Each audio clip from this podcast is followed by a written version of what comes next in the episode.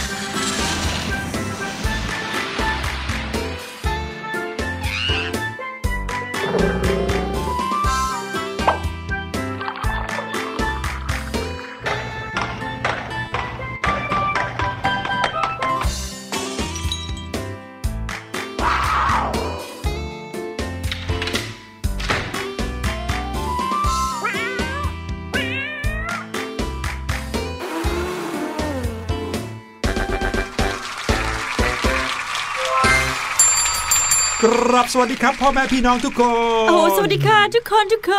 น สวัสดีแล้วก็ต้อนรับเข้าสู่รายการเ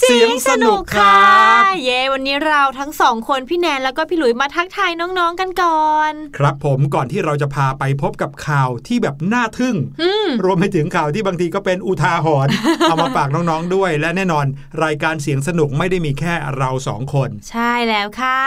อีกคนหนึ่งเลยที่เราลืมไม่ได้ก็คือพี่ลูกเจี๊ยบของเราเองนะคะ ครับและช่วงรู้หรือไม่ที่จะพาน้องๆ ไปพบกับเรื่องว้าวว้าวแต่ละวันเนี่ยนะมีเรื่องที่ทำให้พี่หลุยอดแปลกใจไม่ได้อืไม่ใช่แปลกใจอะไรนะแปลกใจว่าเอ๊ะทำไมเราไม่เคยนึกถึงเรื่องนี้มาก่อนเลย จริงค่ะพี่หลุยบางทีนี่เรื่องราวมันแค่ใกล้ตัวมากครับๆแต่ว่าเราเนี่ยไม่เคยจะแบบไปสนใจ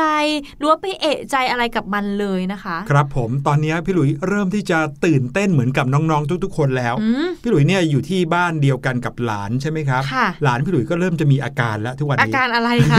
เป็นอาการแปลกๆอย่างหนึ่งที่ไม่ได้เห็นมาเลยตลอดช่วง2อสเดือนที่ผ่านมามคืออาการตื่นเต้นอยู่ไม่สุข เอ๊ะเริ่มที่จะกดโทรศัพท์หาเพื่อนค่ะๆถามกันให้แน่ใจว่า เอ๊ะ ตกลงแล้วเนี่ยโรงเรียนเราเปิดเทอมกันวันที่ 1 กรกฎาคมจริง ๆ ใช่ไหมอืมคุณครูนัดแน่นอนแล้วใช่ไหมค่ะมีวันที่จะต้องไปรับหนังสือไปรายงานตัวอะไรหรือเปล่า กลัวพลาด อย่างนี้นี่เอง อืมตอนนี้ก็นอกจากเรื่องราวของการเช็คข้อมูลแล้ว ก็จะมีความตื่นเต้นที่จะได้ไปเจอเพื่อนตัวเป็นๆกันสักที โอ้โห แน่นอนสิคะ เพราะว่าอยู่บ้านกันมาตั้งนาน ยาวนานหลายเดือนแล้วเนาะ ครับ นี่เรียกว่าเป็นประวัติศาสตร์ของประเทศไทยเลยก็ว่าได้ จริงค่ะ น้องๆ ใน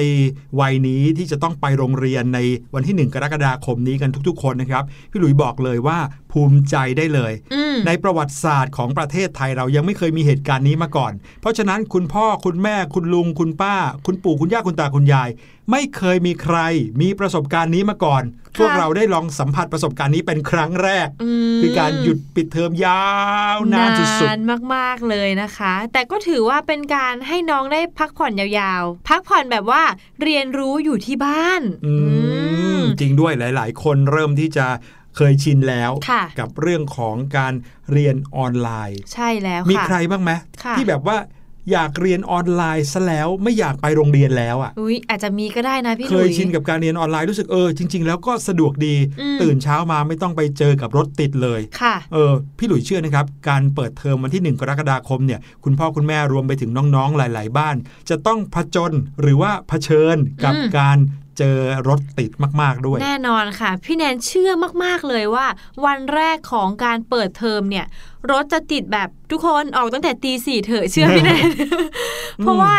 จากปกติแล้วนะคะ ว่ามีการเปิดเทอมในวันแรกแบบทุกๆ ปีอยู่แล้วอืมเป็นปกติเนี่ย จะมีเหตุการณ์รถติดแบบผิดปกติ ใช่ใช่ไหมพี่หลุย เพราะว่าเหมือนทุกคนเนี่ยกำลังต้องปรับตัว บางคนเนี่ยอาจจะยังกะเวลาไม่ดี ก็เลยออกไปพร้อมกันหมดเลยครับก็เลยรถไปติดอยู่ที่กลางถนนซะส่วนใหญ่เลย ใช่คุณพ่อคุณแม่หลายบ้านวางแผนกันอย่างจริงจังนะครับอืมที่จะทำให้เรื่องการพาน้องๆไปโรงเรียนเนี่ยผ่านพ้นไปได้ด้วยดีค่ะก็กลับมาอย่างที่บอกก็คงจะมีหลายคนแหละที่คิดว่าเรียนออนไลน์แบบนี้ก็ดีเหมือนกัน ได้ความรู้เหมือนกันจริงแถมค่ะยังสามารถที่จะค้นคว้าอะไรที่คุณครูสอนได้ทันทีผ่านทางอินเทอร์เน็ตเลยด้วยอืมเพราะถ้าอยู่ในห้องเรียนเนี่ยเราฟังคุณครูคุณครูคงไม่ได้อนุญาตให้เรา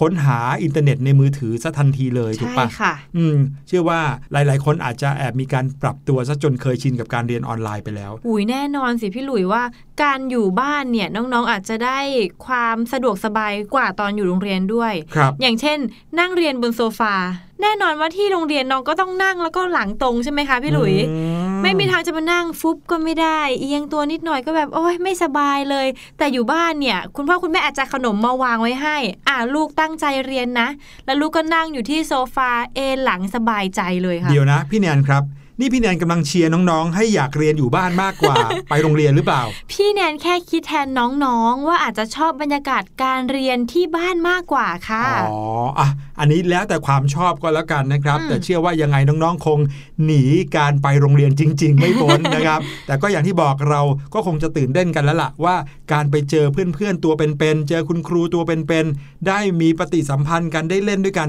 พี่หลุยว่าอันนี้น่าจะดีกว่าเบื่อๆอืมอยู่ที่บ้านคนเดียวนะครับค่ะเอาละเดี๋ยวเราพาน้องๆไปพักกันก่อน ฟังเพลงเพราะๆกันนะครับแล้วเดี๋ยวช่วงหน้าค่อยกลับมาฟังข่าวกัน ซึ่งวันนี้เนี่ยเป็นข่าวการค้นพบ ซึ่งเป็นการค้นพบที่ทั้งดีและก็ไม่ดี เดี๋ยวติดตามกันนะครับในช่วง What's Going On ครับ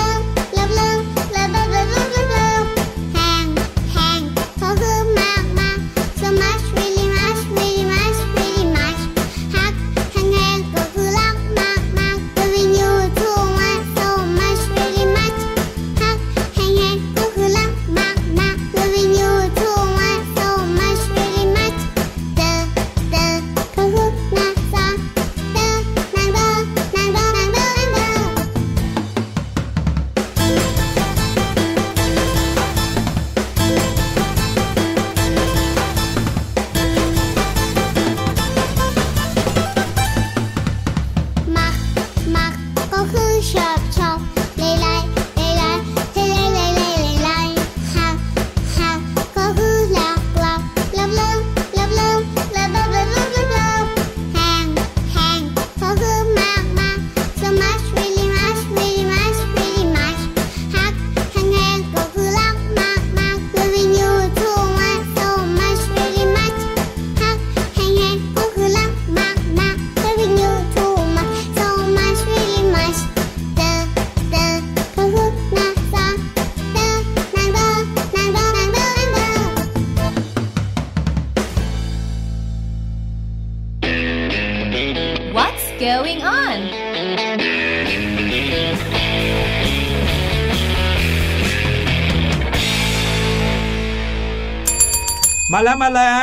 ถึงช่วงแรกของรายการเสียงสนุกนะครับ ช่วงค่ะ What's going on ครับ on วันนี้อย่างที่บอกเอาไว้ว่าเป็นเรื่องราวเกี่ยวกับการค้นพบนะครับ ซึ่งมีการค้นพบทั้ง 3 ข่าวเลยค่ะมีการตกลงทำอะไรบางอย่างที่เกี่ยวกับการขุดการค้นพบแล้วก็เกิดผลดี เกิดข้อดี เกิดความตื่นตาตื่นใจ แล้วก็เกิด ข้อเสียด้วยเฮ้ยอืมทำไมดูเศร้าอย่างนั้นล่ะคะพี่หลุย เดี๋ยวเราไปฟังข่าวกันเลยดีกว่า ข่าวแรกเป็นการค้นพบที่น่ารักมากเลยใช่ไหมฮะ ใช่แล้วล่ะค่ะ เป็นการค้นพบสัตว์ตัวใหม่อืมอืมจะว่าตัวใหม่ดีไหมเป็นสัตว์ที่น้องๆ เนี่ยเคยได้ยินชื่ออยู่แล้วค่ะ แต่ว่ารอบเนี้ยเขาไปค้นพบที่ที่ใหม่ แล้วก็หน้าตาของมันเนี่ยไม่เหมือนเดิมด้วย ครับ อืมเจ้าตัวนี้ก็คือ หมึกยักษ์นั่นเองค่ะ หมึกยักษ์อืมนะบอกน้องๆก่อนนะครับว่าคำว่าหมึกยักษ์เนี่ยคือชื่อพันธุ์นะค่ะคำว่าหมึกยักษ์ไม่ได้แปลว่าปลาหมึกที่ตัวใหญ่เบ้อเร่อไม่ใช่ แต่ว่ามันมีสิทธิ์ที่จะตัวใหญ่มากขนาดนั้นเหมือนกันอ่าใช่แล้วค่ะแต่ว่าหมึกพันธุ์หมึกยักษ์เนี่ยนะครับเขาก็จะมีลักษณะที่โดดเด่นเลยก็คือมีหัวกลมๆนะจะต่างกันกับหมึกกล้วยที่เขาจะตัวยาวอืมๆแล้วก็เหมือนมีหมวกสามเหลี่ยมใช่ไหมถ้าเกิดว่าเป็นหมึกยักษ์เนี่ยจะหัวกลมๆใช่ แล้วก็มีแล้วแวค่ะวตาที่ดูเหมือนดุร้ายนิดนึง รอบนี้ไม่น่ากลัวแล้วค่ะพี่หลุย การค้นพบครั้งเนี้ยมีการตั้งชื่อให้เจ้าหมึกยักษ์ตัวใหม่นี้ด้วยนะอืมชื่อว่าดัมโบ ดัมโบอืมเดี๋ยวนะดัมโบเจ้าช้างที่หูใหญ่ ๆ แล้วก็พือปีกบินได้เนี่ยนะ ใช่เลยค่ะ พี่หลุย การค้นพบในครั้งนี้นะคะ เป็นการค้นพบที่มหาสมุทรอินเดียค่ะ ลึกลงไปใต้ทะเลถึง 6.9 กิโลเมตรเลยค่ะโอ้และก็เป็นความลึกที่มากที่สุดเท่าที่เคยพบหมึกยักษ์เลย อืม วารสารชีวะใต้ทะเลเขาก็บอกว่าเขายังต้องศึกษาเกี่ยวกับหมึกชนิดเนี้ยอีกมากเลยค่ะ แต่ว่าสิ่งหนึ่งที่ทำให้ได้ความรู้ใหม่ก็คือ สิ่งมีชีวิตใต้ทะเล ไม่จำเป็นจะต้องดูน่ากลัว มีฟันแหลมหรือว่าเรืองแสงแบบที่พี่หลุยบอกน่ะ ใช่เราเคยเห็นกันมาเยอะเลยนะค่ะเกี่ยวกับเรื่องของสัตว์ที่อยู่ใต้ทะเลลึก ลึกมากๆ แบบแสงแดดส่องไม่ถึงอะ่ะอืมเขาจะมาพร้อมกับแสงเรืองๆนะอืมหรือบางทีก็จะต้องมีฟันคมๆ หน้าตาแบบเหมือนกับสัตว์ประหลาดอ่าแต่นี่ไม่ใช่ค่ะหรอกครับ ใช่ค่ะ ตัวนี้ไม่ใช่เลยน่ารักมากๆเลยนักชีววิทยาทางทะเลค่ะ เขาบอกว่า พบหมึกยักษ์ดัมโบครั้งแรกเลยเมื่อเดือนเมษายนปีที่แล้วค่ะครับขณะที่เขากำลังนำยานดำน้ำค่ะ ขึ้นสู่ผิวน้ำ หลังจากเขาถ่ายภาพสัตว์ที่อาศัยอยู่ตามพื้นทะเลในมหาสมุทรอินเดียค่ะ ในภาพนั้นนอกจากจะพบพวกปลาไหล กุ้งแล้วก็ดอกไม้ทะเลแล้วเนี่ย ก็ยังมีสิ่งมีชีวิตที่เราเรียกเขาว่าหมึกยักษ์ดัมโบเนี่ยอยู่ด้วย เจ้าหมึกยักษ์ดัมโบนะคะ ได้ชื่อนี้มาจากที่พี่หลุยบอกเลยก็คือ ช้างที่มีลักษณะใบหูยาว แล้วก็สามารถบินได้ด้วยค่ะ ในดิสนีย์ ใช่แล้วค่ะ ซึ่งมันก็มีหน้าตาคล้ายๆ กับหมึกยักษ์ตัวนี้ด้วยนะพี่หลุยทำไมฮะ คือมีงวงเหมือนกันเหรอ ไม่ใช่มีงวงสิคะ คือมันเหมือนมีครีบอยู่ข้างตาของมัน ก็คล้ายๆ ใบหูของเจ้าดัมโบในภาพยนตร์การ์ตูนนั่นเอง อ๋อ คือมีรูปร่างทั่วไปเนี่ยเหมือนหมึกยักษ์ค่ะอหัวกลมๆ มีแขนหลายๆ ข้างเป็นหนวดหมึกอืมแต่ว่าข้างๆ ตาของเจ้าหมึกเนี่ยดันมีเหมือนครีบยาวออกมาเหมือนหูช้างดัมโบ นั่นแหละค่ะอืม ดูเป็นสัตว์ประหลาดอยู่ดีแหละ แต่ว่าก็ดูน่ารักมากกว่าน่ากลัวนะครับ ใช่ค่ะสำหรับหมึกดัมโบที่นักชีววิทยาคนนี้ถ่ายได้นะคะ ถือว่าเป็นตัวที่สองนะ ส่วนตัวแรกเนี่ยก็มีคนอื่นนะเขาเคยเจอค่ะ ในความลึกระดับ 5.8 กิโลเมตรอ่าแต่ว่าครั้งนี้ก็คือ 6.9 กิโลเมตร ก็คือลึกลงไปอีกนะคะ ก่อนหน้านี้นักวิจัยสำรวจใต้ทะเลเนี่ยเขาเคยสำรวจลึกที่สุดก็คือแค่ 5.1 กิโลเมตรค่ะครับซึ่งย้อนกลับไปเมื่อ 50 ปีที่แล้วด้วย แต่ว่าหมึกยักษ์ดัมโบเนี่ยอยู่ลึกกว่านั้นไปอีกค่ะ นี่แสดงว่าเมื่อ 50 ปีที่แล้ว มนุษย์เราเคยที่จะลงไปถึงระดับ 5 กิโลเมตรแล้ว แต่ยังใช่ไม่พบเจ้าหมึกพันธุ์นี้เนาะอืม การค้นพบหมึกดัมโบนะคะ ประมาณร้อยละ 90 เลยเนี่ย จะอยู่ที่พื้นทะเลลึกค่ะพี่หลุย แต่ก็หนีไม่พ้นวิกฤตทางระบบนิเวศ เพราะว่ามลพิษจากขยะพลาสติกที่อยู่ทุกหนทุกแห่งในใต้ทะเลเลยใช่ไหมพี่หลุย ใช่จำได้ว่าเคยคุยกันครับว่าใต้ทะเลลึกเนี่ยมีไมโครพลาสติกเนี่ยอยู่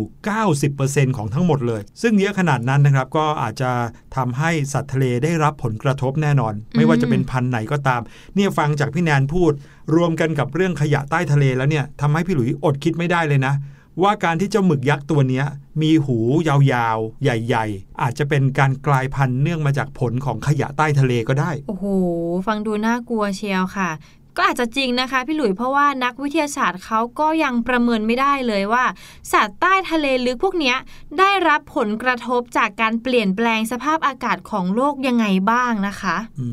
มอะเอาเป็นว่านี่ก็คือเรื่องราวการค้นพบที่น่าสนใจมากๆ ถึงแม้ว่าเราจะเจอสัตว์ที่หน้าตาน่ารักมากขึ้น แต่ก็ยังบอกไม่ได้ว่าเขาจะมีจำนวนมากต่อไปอีกนานหรือเปล่าค่ะเนื่องจากใต้ทะเลลึกก็ยังคงมีเรื่องของขยะหรือว่าสิ่งแปลกปลอม ให้พวกเขาต้องได้รับผลกระทบอยู่เรื่อยๆนะ ใช่แล้วค่ะโอเคขอบคุณข่าวนี้จาก MSN ด้วยค่ะ มาถึงอีกหนึ่งข่าวนะครับ เป็นข่าวที่เกี่ยวข้องกับการค้นพบเหมือนเดิม แต่คราวนี้เป็นการค้นพบวัตถุโบราณล้ำค่าเลยอืม ของราชวงศ์ฮั่นตะวันตกนะครับ แน่นอนเป็นที่ประเทศจีนนะครับ เหตุการณ์นี้เกิดขึ้นที่เมืองลั่วหยางเมื่อไม่นานมานี้เองนะครับเขาค้นพบวัตถุโบราณล้ำค่ามากๆ ของราชวงศ์ฮั่นตะวันตก ข่าวนี้มาจากสำนักข่าวซินหัวของประเทศจีนครับ เขาบอกว่าคณะโบราณคดีจีน เริ่มต้นทำการขุดค้นสุสานโบราณ นับมาตั้งแต่เดือนเมษายนที่ผ่านมา เมื่อช่วงเดือนเมษายน เราเคยพูดถึงคณะขุดค้นนักโบราณคดีต่างๆ ที่ต้องหยุดการขุดค้นเหมือนกันใช่เนื่องค่ะจากการแพร่ระบาดของโควิด -19 ปรากฏว่าที่ลั่วหยางเนี่ยเขาก็ได้หยุดขุดค้นไปสักพักหนึ่ง เพราะว่าในประเทศจีนก็แน่นอนครับ มี ไวรัสโควิด -19 ระบาดเยอะเหมือนกันค่ะพอกลับมาขุดค้นอีกครั้งหนึ่งตอนนี้ เขาก็มาพบอะไรที่น่าดูชมครับ การค้นพบครั้งนี้เขาพบหม้อสี่เหลี่ยม หม้อสามขา จาน แล้วก็เครื่องทองแดงอื่น ๆ อีกมากมายเลยที่เชื่อว่ามาจากยุคราชวงศ์ฮั่นตะวันตก ซึ่งก็จะอยู่ในช่วงประมาณปีพุทธศักราช 335 ถึง 763 ก็ถอยหลังไปประมาณ 2,000 ปีเลยค่ะ2,000 กว่าปีด้วยนะครับ ซึ่งกลุ่มสุสานโบราณนี้ตั้งอยู่ในพื้นที่ประมาณถึง 19,000 ตารางเมตรครับกว้างใหญ่มาก ใช่ โดยในขณะนี้เนี่ยนะฮะนักโบราณคดีก็ได้ขุดค้นสุสานแล้วกว่า 171 จุดในพื้นที่ตรงนั้นอืมแล้วก็ยังมีสุสานที่รอการขุดค้นอยู่อีกถึง 69 จุด โอ้โห ยังเหลือเยอะอยู่เลยนะคะยังเหลือให้นี่ขุดค้นเยอะครับ ประธานสถาบันวิจัยโบราณคดี และโบราณวัตถุทางวัฒนธรรมของเมืองลั่วหยางเขาก็บอกว่า บริเวณนี้เคยเป็นพื้นที่ฝังศพของสุสานชนชั้นสูงในราชวงศ์ฮั่นตะวันตก และขณะนี้เนี่ยเราก็กำลังคิดแผนการเคลื่อนย้าย เพื่ออนุรักษ์สุสานเหล่านี้ และเราก็จะนำโบราณวัตถุที่สำคัญ กลับไปสู่ห้องปฏิบัติการ เพื่อทำการวิจัยทางโบราณคดีอย่างละเอียดต่อไปเลยครับ โอ้โห ที่เมืองลั่วหยางเนี่ยนะครับ ตั้งอยู่ทางตะวันตกของมณฑลเหอหนาน ภาคกลางของจีนครับค่ะมีอากาศที่หนาวเย็นเลย เคยเป็นเมืองหลวงของหลายราชวงศ์เลยทีเดียว เช่น ราชวงศ์โจวราชวงศ์ฮั่นแล้วก็ราชวงศ์ถังค่ะ นะครับพี่หลุยส์จำได้เลยว่าในไทยเราเนี่ยเมื่อไม่นานมานี้สักปีที่แล้วเองนะครับอืมที่เคยมีการเอาสุสานจินซีใช่ไหมครับมาจัดแสดงอยู่ที่อ๋อพิพิธภัณฑ์ในกรุงเทพมหานครค่ะคนไปดูกันเพียบเลยนะครับอืมที่ประเทศจีนเนี่ยเขามีประวัติศาสตร์ที่ยาวนานมาก ดังนั้นการขุดค้นพบอะไรที่ใหม่ๆนะฮะค่ะเป็นของโบราณล้ำค่าเนี่ยก็เลยมีอยู่เรื่อยๆครับอืมการขุดค้นพบนี่ไม่มีที่สิ้นสุดจริง ๆ นะพี่หลุยครับ ยิ่งขุดลึกก็ยิ่งเจอ ยังมีขุดปริไปศเท่านาไหร่อีกก็มากยิ่งเลยเจอใช่ฮะค่ะยังมีปริศนาอีกมากที่เรายังไม่รู้ว่าโลกของเรานั้นเคยผ่านอะไรมาบ้างอืมพี่หลุยเนี่ยเคยตั้งข้อสันนิษฐานของตัวเองนะ แต่ว่าคิดขึ้นมาแล้วก็ยังไม่ได้รู้ว่าจะไปทำยังไงต่อนะครับค่ะก็คือคิดว่าโลกของเราเนี่ยไม่แน่อาจจะเคยเจริญถึงขีดสุดมาแล้ว อืมอาจจะเคยมีกระทั่งแบบเครื่องบิน หรือว่ายานอวกาศที่บินไปบินมา เป็นรถยนต์ที่ไม่มีล้อบินไปตามถนนเหมือนอย่างในหนังอนาคตที่เราเคยดูมาแล้วอืมคือเคยเป็นอย่างนั้นมาแล้วรอบหนึ่งอะค่ะ แล้ววันหนึ่งเมื่อถูกอุกกาบาตชน หรือว่าเกิดความแปรปรวนเนี่ยค่ะโลกก็อาจจะระเบิดไปแล้วรอบหนึ่งอืมแล้วก็กลับมารวมกันใหม่ แล้วก็เกิดไดโนเสาร์ใหม่ อะไรอย่างเงี้ยวนไปหลาย ๆ รอบพี่หลุยส์กำลังจะบอกว่าเราเนี่ยไปถึงจุดนั้นได้อีกรอบหนึ่งใช่ไหมอะไรคะอย่างนี้ เพราะว่าพี่หลุยส์เคยได้ยินนะครับ น้องๆ อาจจะเคยเห็นข่าวเหมือนกัน ข่าวที่พอลงไปใต้ทะเลลึกเนี่ยปรากฏว่าไปเจอสิ่งที่น่าจะเชื่อว่ามนุษย์ประดิษฐ์ขึ้นอะไม่ใช่ของธรรมชาติ หรือบางครั้งนะครับ นักโบราณคดีไปขุดค้นในพื้นที่ที่เชื่อว่าน่าจะโบราณหลายพันปีค่ะปรากฏว่าไปเจอของบางอย่างที่รูปร่างหน้าตาดูเหมือนจะเป็นของอนาคตมากกว่าที่จะเป็นของอดีตล่ะอืเห็นไหมโอ้โมันเลยทำให้พี่หลุยส์แบบน่าสนใจมากเลอดสงสัยอะไม่ได้ โอ้โหยังไงก็ต้องถือ ให้หน้าที่เนี้ยเป็นหน้าที่ของนักโบราณคดีครับทำงานอย่างแข่งขันต่อไปนะคะ มาถึงข่าวสุดท้ายกันดีกว่าค่ะ เป็นการขุดเหมือนกันค่ะ แต่ว่ารอบเนี้ยไม่ใช่การขุดค้นพบของโบราณ แต่ว่าดันไปทำลายถ้ำโบราณทางธรรมชาติ โดยไม่ได้ตั้งใจค่ะ ใช่ครับ เรื่องราวนี้นะครับเพิ่งเกิดขึ้นสดๆร้อนๆเมื่อสัปดาห์ที่แล้วนี้เองค่ะมีบริษัทเหมืองแร่แห่งหนึ่ง คือบริษัทเหมืองแร่เนี่ยเขาก็มีหน้าที่ในการขุดค้นหาแร่อืมใช่ไหมครับ ในการขุดค้นหาแร่เนี่ยเขาก็ต้องไปขุดในพื้นที่ที่เชื่อว่าบริเวณนั้นน่าจะมีแร่ค่ะชนิดต่างๆอยู่ แต่การไปขุดค้นหาแร่บางครั้ง เขาต้องการขุดด้วยความรวดเร็วอืมเขาใช้วิธีการระเบิดอืมเพื่อให้มันกระจายออกมาเลย เคยได้ยินไหมคำว่าระเบิดภูเขาอะไรเงี้ยระเบิดโอ้เพื่อให้ได้ของหรือว่าทำให้พื้นที่ตรงนั้นเนี่ย สมมุติเขาประเมินแล้วว่าอยู่ลึกลงไปประมาณสัก 30 เมตรค่ะในพื้นดิน เขาก็ฝังระเบิดลงไปแล้วก็ระเบิดตุ้มทีเดียวก็ได้ 30 เมตรเลยแบบเนี้ยอืมถ้าขุดมันจะช้าใช่ไหมใช่อาจจะร่นระยะเวลาได้นานนับเดือนอืมเขาก็เลยใช้วิธีการระเบิด ปรากฏว่าครับ การระเบิดครั้งนี้ดันไประเบิดถ้ำโบราณเข้าอืมอย่างที่พี่แนนบอกเมื่อกี้นะครับน้องๆ บังเอิญการฝังระเบิดเพื่อระเบิด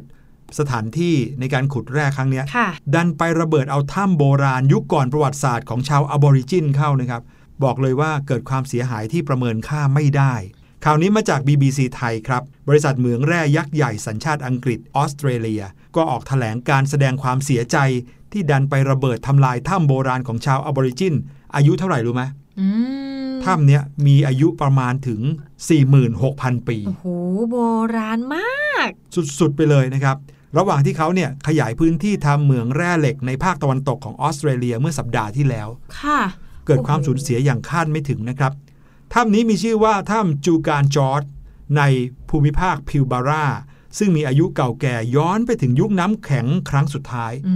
มถูกระเบิดทำลายตั้งแต่เมื่อปลายเดือนพฤษภาคมที่ผ่านมา สร้างความตกใจและเสียใจให้กับชุมชนชาวอบอริจินเป็นอย่างมากครับอืมโดยผู้นำชาวพื้นเมืองอบอริจินบอกว่า เหตุการณ์นี้นับเป็นความสูญเสียครั้งใหญ่ที่ประเมินค่าไม่ได้เลย แน่นอนเลยค่ะ ทางประธานบริษัทเมืองแร่ก็ได้กล่าวขอโทษชุมชนนะคะ ซึ่งเป็นชาวพื้นเมืองที่เป็นเจ้าของแล้วก็ดูแลรักษาแหล่งโบราณคดีนี้ค่ะ เขาบอกว่าบริษัทจะให้ความร่วมมือกับชุมชนชาวพื้นเมือง เพื่อเรียนรู้จากเหตุการณ์ที่เกิดขึ้น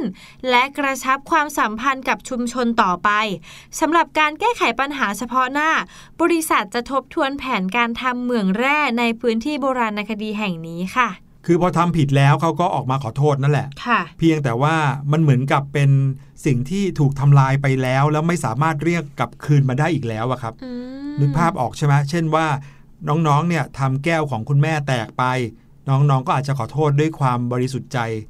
ที่ทำผิดพลาดค่ะแต่แก้วนั้นก็ไม่ได้กลับมามีสภาพดีเหมือนเดิมอืถูกไหมก็คือการใช้ความระมัดระวังเนี่ยสำคัญมากๆเลยนะครับค่ะเรื่องนี้เป็นเรื่องที่สะท้อนออกมาให้เราเห็นได้ชัดมาก ว่าถึงแม้ว่าบริษัทเนี้ยเขาจะเป็นบริษัทเหมืองแร่ที่ได้รับอนุญาตนะค่ะแต่การที่เขาจะทำอะไรบางอย่าง เพื่อทำในหน้าที่ของเขาเนี่ยเขาก็ต้องทบทวนให้ดี ต้องมีการตรวจสอบ ต้องมีการ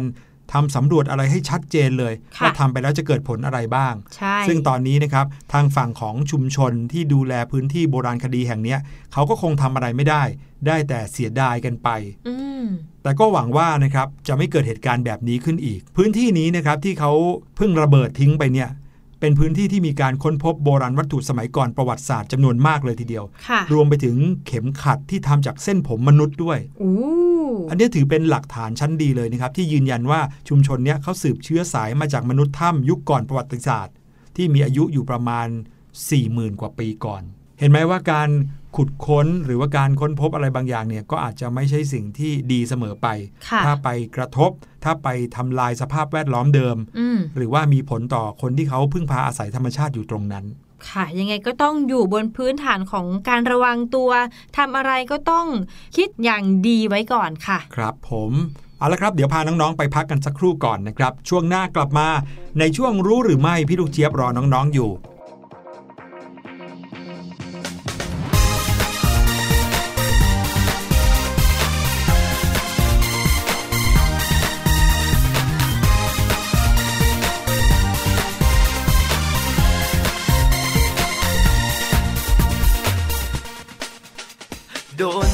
โดนจ้อยเดียวนะ ตัวเราก็สุดทาน วัดความดันก็ดันไปชอบก็สูงเกินไป กลัวรอบเอวไม่กระชับ ทักเขาจะผลักไสยิ่งยีหรือรักเขาไว้หัวใจไม่แข็งแรงเลยอยากจะฟิตร่างกายให้เข้าท่าทุ่มหัวใจให้ใครจะได้กล้า ใครเป็นเหมือนกันเรามาดูแลตัวเองหน่อยดีไหมมามาทำตัวให้มันพรื้นเครงทำใจกระฉับกระเฉง มาลองกันไหมมาฟิตหัวใจกันหน่อย ยิ่งเอ็กซ์ไซส์บ่อยๆยิ่งเพิ่มคำว่ามั่นใจ มาลองกันนะ ให้รักข้างในใจเราเคลื่อนไหว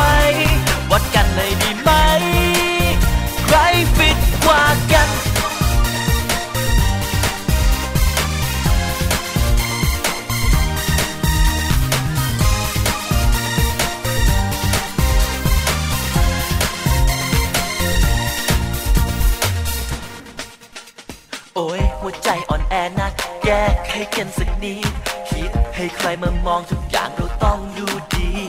ใครเขาใจอยากมารักเธอไม่ firm อย่างนี้ พร้อมนะ one two three ให้ดูให้รู้กันไปอยากจะฟิตร่างกายให้เข้าท่าทุ่มหัวใจให้ใครจะได้กล้า ใครเป็นเหมือนกันเรามาดูแลตัวเองหน่อยดีไหมมามาทำตัวให้มันครื้นเครงทำใจกระฉับกระเฉง มาลองกันไหมมาฟิตหัวใจกันหน่อย ยิ่งเอ็กซ์ไซส์บ่อยๆยิ่งเพิ่มคำว่ามั่นใจ มาลองกันนะ ให้รักข้างในใจเราเคลื่อนไหว วัดกันเลยดี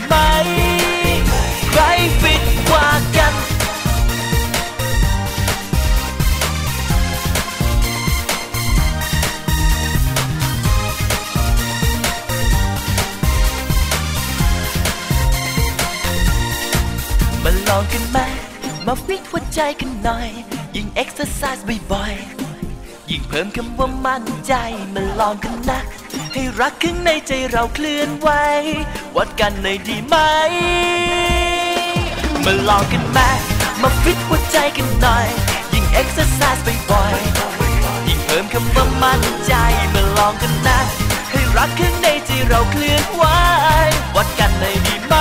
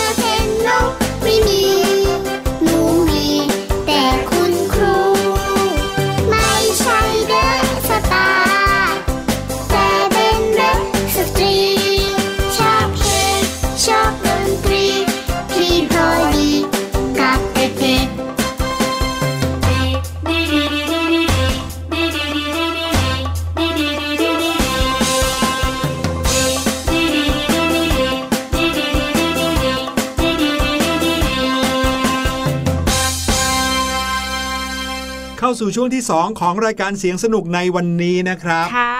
เราอยู่ด้วยกันกับรายการเสียงสนุกที่มาพร้อมกันกับข่าวสารอืมชวนน้องๆเข้าห้องเรียนก็มี แล้วก็ช่วงนี้ก็คือช่วงที่จะไปฟังเรื่องราวว้าวๆกัน เชื่อว่าหลาย ๆ คนเนี่ยน่าจะฟังรายการผ่านโทรศัพท์มือถืออืมอมแต่ว่าวันนี้พี่ลูกเจี๊ยบมีเคล็ดลับในการฟังรายการเสียงสนุกผ่านโทรศัพท์มือถือมาบอกครับอุ้ยอยากรู้แล้วล่ะค่ะงั้นเราไปฟังพี่ลูกเจี๊ยบกันเลยค่ะ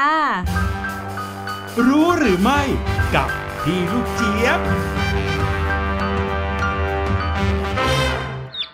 สวัสดีค่ะ ต้อนรับทุกคนเข้าสู่ช่วงของพี่ลูกเจี๊ยบนะคะ นั่นก็คือ รู้หรือไม่นั่นเองค่ะ วันนี้พี่ลูกเจี๊ยบจะขอมาพูดถึงเรื่องราวใกล้ตัวของเราค่ะ นั่นก็คือเรื่องของสมาร์ทโฟนนั่นเอง สมาร์ทโฟนเนี่ยเรียกได้ว่าเป็นอีกหนึ่งอุปกรณ์คู่ใจของเราเลย น่าจะเป็นอีกหนึ่งอวัยวะของเราเลยก็ว่าได้ น้องๆหลาย ๆ คนช่วงนี้เนี่ยอาจจะต้องมีการเรียนออนไลน์ หรือต่อให้ไม่มีนะคะ ก็ต้องใช้เจ้าตัวนี้แหละค่ะ ในการหาข้อมูล หรือหาความรู้ต่างๆ หาข้อมูลแชทกับเพื่อนนะคะ โทรศัพท์ รวมไปถึงค่ะดูหนังฟังเพลงด้วย ทั้งหมดนี้เนาะสามารถที่จะทำจบได้ครบในสมาร์ทโฟนเพียงเครื่องเดียวค่ะ ดังนั้นค่ะ พอเราใช้เยอะขนาดนี้เนาะแบตมันก็หมดเร็วอะสิคะ น้องๆอาจจะตอบพี่ลูกเจี๊ยบว่าไม่เห็นเป็นไรเลย แบตหมดก็ชาร์จสิพี่ลูกเจี๊ยบ ชาร์จไปเล่นไปโอ้โห ไม่ต้องห่วงเลยว่าเดี๋ยวแบตจะหมด แต่น้องๆรู้หรือไม่คะว่าการใช้งานไปด้วยแล้วก็เสียบสายชาร์จแบตไปด้วยในเวลาเดียวกันเนี่ยนะคะ อาจจะนำไปสู่เรื่องราวที่มันไม่ดีจบไม่สวยเลยล่ะค่ะ เช่น ไฟฟ้ารั่วค่ะ รวมไปถึงนะคะ การชาร์จแบตโทรศัพท์ของเราไปด้วยเล่นไปด้วยเนี่ยก็อาจจะทำให้โทรศัพท์ของเรานั้นร้อนจนเกินไปค่ะ นั่นก็อาจจะทำให้อายุการใช้งานของแบตเตอรี่ของเรานะคะ ลดน้อยลงไปด้วยค่ะ นั่นก็หมายความว่าแบตเตอรี่โทรศัพท์นะคะ เขาไม่ค่อยชอบความร้อนสักเท่าไหร่ค่ะ ดังนั้นนอกเหนือจากการหลีกเลี่ยงที่จะชาร์จโทรศัพท์ไปเล่นไปแล้วนะคะ ก็หลีกเลี่ยงการทิ้งโทรศัพท์ไว้ในที่ที่อุณหภูมิสูงด้วยค่ะ เช่น การทิ้งโทรศัพท์เอาไว้ในรถที่จอดกลางแดดนะคะ หรือการวางโทรศัพท์ไว้ในจุดที่โดนแสงแดดตรงๆค่ะ อุณหภูมิที่สูงหรือความร้อนเนี่ยนะคะ เป็นศัตรูหมายเลขหนึ่งของแบตเตอรี่เลยแหละค่ะ อย่างที่บอกค่ะ นอกจากจะทำให้แบตเสื่อมเร็วแล้วนะคะ ยังอาจทำให้แบตรั่วหรือระเบิดอีกด้วยค่ะ อุบัติเหตุหรือเหตุการณ์ไม่คาดฝันเกิดขึ้นได้ตลอดเวลานะคะ ใครที่ติดนิสัยนะคะ นอนเล่นโทรศัพท์ไปด้วยชาร์จไปด้วยนะคะ พี่ลูกเจี๊ยบบอกเลยนะคะว่าอันตรายมากๆเลยล่ะค่ะ ถ้ามีความจำเป็นจริง ๆนะคะ เลือกใช้แบตสำรองแทนดีกว่าค่ะ แต่ถ้าเกิดว่าเพื่อความปลอดภัยร้อยเปอร์เซ็นต์นะคะ ก็คือไม่ว่าจะชาร์จแบบไหนนะคะ ในระหว่างที่ชาร์จ อย่าเพิ่งเล่นโทรศัพท์เป็นดีที่สุดค่ะ ถ้ามีความจำเป็นต้องใช้นะคะ ก็ดึงโทรศัพท์ออกมาก่อนค่ะ แล้วก็ค่อยนำกลับไปเสียบชาร์จใหม่อีกครั้งค่ะ ขอขอบคุณข้อมูลความรู้ดีๆ จากเว็บไซต์สนุกด้วยนะคะ ส่วนวันนี้หมดเวลาของพี่ลูกเจี๊ยบแล้วเจอกันใหม่ครั้งหน้า สวัสดีค่ะ รู้หรือไม่กับพี่ลูกเจี๊ยบ ขอบคุณพี่ลูกเจี๊ยบมากๆเลยนะครับค่ะเคล็ดลับที่ว่านั้นก็คือ ถ้าอยากจะฟังโทรศัพท์มือถือให้ได้นานๆ ก็อย่าฟังไปชาร์จโทรศัพท์ไปใช่ไหมอืใช่แล้วค่ะ หรือว่าถ้าไม่อยากให้โทรศัพท์ร้อนเนี่ย เราลองเอาไปใส่ตู้เย็นดีไหมคะอืมเอางั้นเหรอ ขอบคุณพี่ลูกเจี๊ยบมากค่ะ วันนี้ในช่วงห้องเรียนสายชิลค่ะ พี่หลุยแล้วก็พี่แนนเนี่ยจะพาน้องๆไปเข้าห้องเรียนวิชาคณิตศาสตร์กันโอ้ ใครชอบวิชาคณิตศาสตร์บ้างอุ้ยพี่แนยนกมือเลยพี่แนนเออพี่หลุยส์ก็ชอบเหมือนกันดังนั้นพี่แนนสอนพี่หลุยส์แล้วกันวันนี้ อุ้ยจะดีแล้วค่ะงั้นให้น้องๆไปพักฟังเพลงเพราะๆสักครู่นะคะ ช่วงหน้าห้องเรียนสายชิลค่ะเ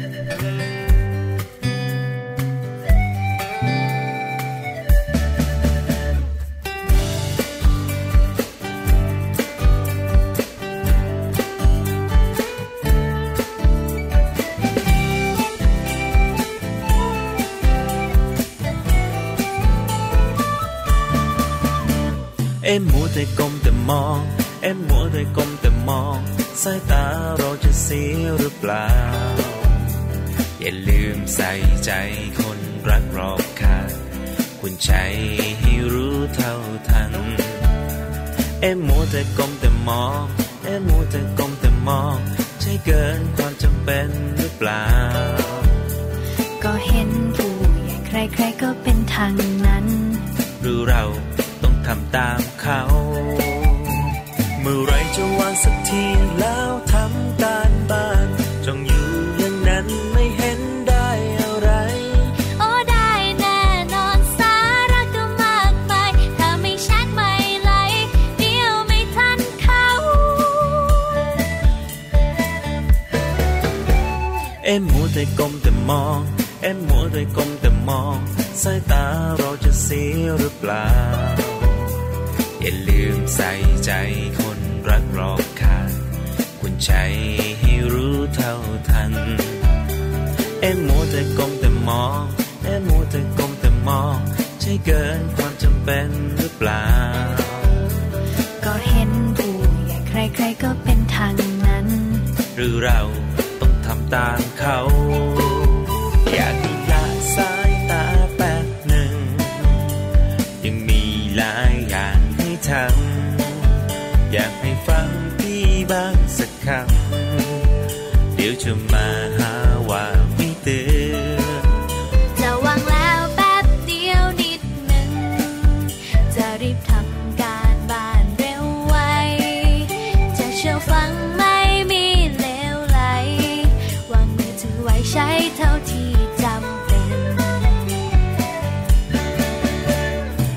แต่ก้มแต่มอง เอ็มมัวแต่ก้มแต่มอง สายตาเราจะเสียหรือเปล่า อย่าลืมใส่ใจคนรักรอบค่างควรใช้ให้รู้เท่าทัน เอ็มมัวแต่ก้มแต่มอง เอ็มมัวแต่ก้มแต่มอง ใช่เกินความจำเป็น